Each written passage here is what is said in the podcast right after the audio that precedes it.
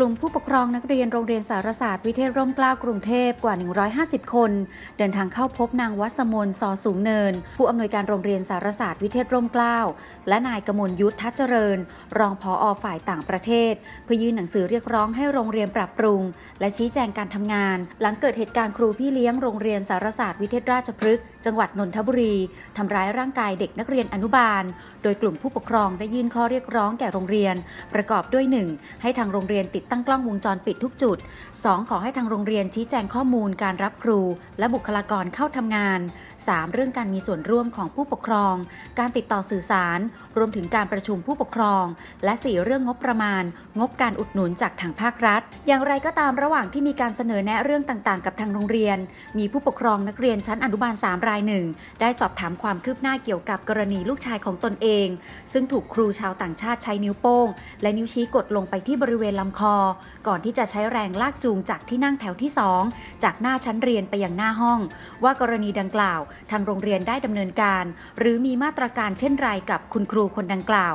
ที่ใช้ความรุนแรงกับเด็ก จนเด็กรู้สึกไอ เจ็บ หายใจไม่ออก ซึ่งเรื่องนี้นายกมลยุทธเจริญ รองผู้อำนวยการฝ่ายต่างประเทศกล่าวว่า จะจัดการให้เร็วที่สุด เบื้องต้นขอเวลาในการสอบสวนก่อน และเป็นไปได้จะแจ้งผลกับทางผู้ปกครองทันที เพราะตั้งแต่เกิดเรื่องโรงเรียนไม่ได้นิ่งนอนใจ เบื้องต้นได้สั่งพักการสอนครูคนดังกล่าวในทุกระดับ จนกว่าจะสรุปเรื่องนี้แล้วเสร็จ พร้อมยืนยันว่าจะไล่ออกหากพบว่ามีการกระทำการลักษณะดังกล่าวจริง นายรณรงค์แก้วเพชรประธานเครือข่ายรณรงค์ทวงคืนความยุติธรรมในสังคม พาบิดาของน้องกล้าวเด็กหญิงวัยสามขวบครึ่ง นักเรียนชั้นอนุบาลหนึ่งโรงเรียนสารศาสตร์วิเทศราชพฤกษ์จังหวัดนนทบุรี เข้าพบพันตำรวจเอกสถิตพรบุญยรัตพันธ์ ผู้กำกับการสถานีตำรวจภูธรชัยพฤกษ์จังหวัดนนทบุรี เพื่อแจ้งความเอาผิดกับครูแพรว กรณีจับเด็กถอดเสื้อผ้ากลางห้องเรียน ต่อหน้าเพื่อนร่วมชั้นและครูคนอื่น โดยมอบเอกสารและภาพจากกล้องวงจรปิดไว้เป็นหลักฐาน ด้านนายรณรงค์กล่าวว่า วันนี้พาบิดาของเด็กที่ถูกครูผู้ดูแลจับเปลือยกาย เพื่อเปลี่ยนเสื้อผ้าต่อหน้าผู้อื่น ซึ่งถือว่าไม่เหมาะสมเป็นอย่างยิ่ง ทั้งนี้น่าจะพาไปเข้าห้องน้ำหลังเด็กปัสสาวะราดเลอะชุดนักเรียน จึงอยากให้ตำรวจพิจารณาในข้อหาอนาจารเด็กอายุต่ำกว่า 13 ปี ซึ่งมีโทษค่อนข้างสูง เนื่องจากผู้ปกครองจ่ายค่าเทอมเป็นแสนต่อปี เปรียบเสมือนผู้บริโภคซื้อสินค้าหลักแสน แต่กลับถูกผู้ขายซึ่งเป็นลูกจ้าง หันกลับมาทุบตีลูกค้า ดังนั้นผู้ประกอบการซึ่งเป็นเจ้าของของกิจการต้องแสดงความรับผิดชอบด้านบิดาของน้องกล้าวกล่าวว่า เรื่องนี้ค่อนข้างชัดเจน เพราะก่อนหน้านี้ทางครูแพรว ซึ่งเป็นผู้ทำร้ายจิตใจลูกสาวตนเอง ได้ส่งข้อความผ่านไลน์มาขอโทษ โดยระบุว่าที่ทำไปเพราะอารมณ์แปรปรวน เนื่องจากกำลังตั้งครรภ์ซึ่งส่วนตัวคิดว่าไม่สมเหตุสมผล เพราะไม่ว่าจะเป็นลูกตนหรือเด็กคนอื่นในห้อง ไม่ใช่ที่ระบายอารมณ์ของใคร สิ่งที่เกิดขึ้นถือว่ารับไม่ได้ และไม่สามารถให้อภัย เบื้องต้นตำรวจรับเรื่องไว้เพื่อพิจารณาดำเนินการแล้ว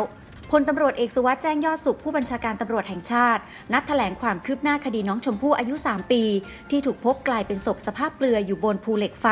พื้นที่บ้านกกกอด หมู่ 2 ตำบลกกตูมอำเภอดงหลวงจังหวัดมุกดาหาร ตั้งแต่กลางเดือนพฤษภาคมที่ผ่านมา ที่สโมสรตำรวจช่วงบ่ายวันนี้ พร้อมตอบคำถามที่สื่อมวลชนสงสัย โดยจะอธิบายถึงบทสรุปทางคดี ตั้งแต่เริ่มต้นจนถึงล่าสุด และจะมีการแจกคลิปวิดีโอเล่าถึงความเชื่อมโยงต่างๆ ส่วนเรื่องพยานหลักฐานทางนิติวิทยาศาสตร์ มีความคืบหน้าไปประมาณ 99%ส่วนอีก 1%ยังเหลือผลตรวจเส้นผมที่หล่นอยู่ใกล้กับจุดที่พบศพน้องชมพู่ ซึ่งส่งไปตรวจที่สถาบันวิจัย และพัฒนามหาวิทยาลัยเทคโนโลยีสุรานารี มหาวิทยาลัยวิจัยแห่งชาติ เพื่อตรวจหาเจ้าของเส้นผมดังกล่าว อย่างไรก็ตามหากตรวจเส้นผมแล้วไม่มีพยานหลักฐานใดเพิ่มเติม ก็ต้องพักการสืบสวนสอบสวนไปก่อน จนกว่าจะมีข้อเท็จจริงใหม่เกิดขึ้นในอนาคต หากมีพยานหลักฐานใหม่ ก็สามารถเริ่มการสืบสวนต่อได้ภายในอายุความ 20 ปี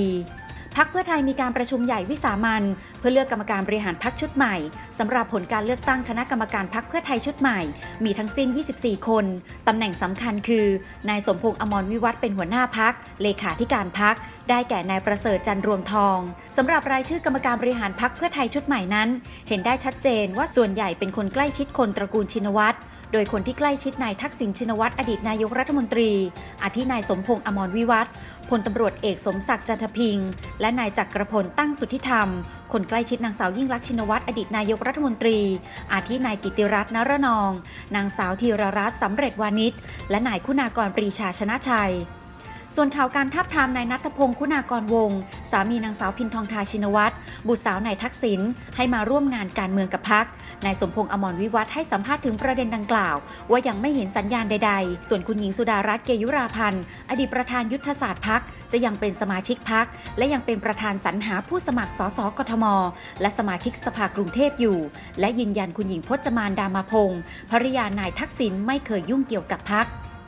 เมื่อช่วงกลางเดือนกันยายนที่ผ่านมาสำนักงานคณะกรรมการป้องกันและปราบปรามการทุจริตแห่งชาติหรือปปช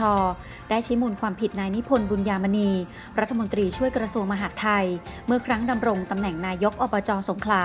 กรณีละเลยต่อการปฏิบัติหน้าที่ ไม่อนุมัติเบิกจ่ายงบประมาณ แก่บริษัทพลวิทย์เทคพลัสจำกัด เป็นค่ารถซ่อมบำรุงทางอเนกประสงค์ 2 คัน วงเงิน 50ล้าน8แสน5หมื่นบาท ที่ทำสัญญาซื้อขายกันเมื่อวันที่ 31 พฤษภาคม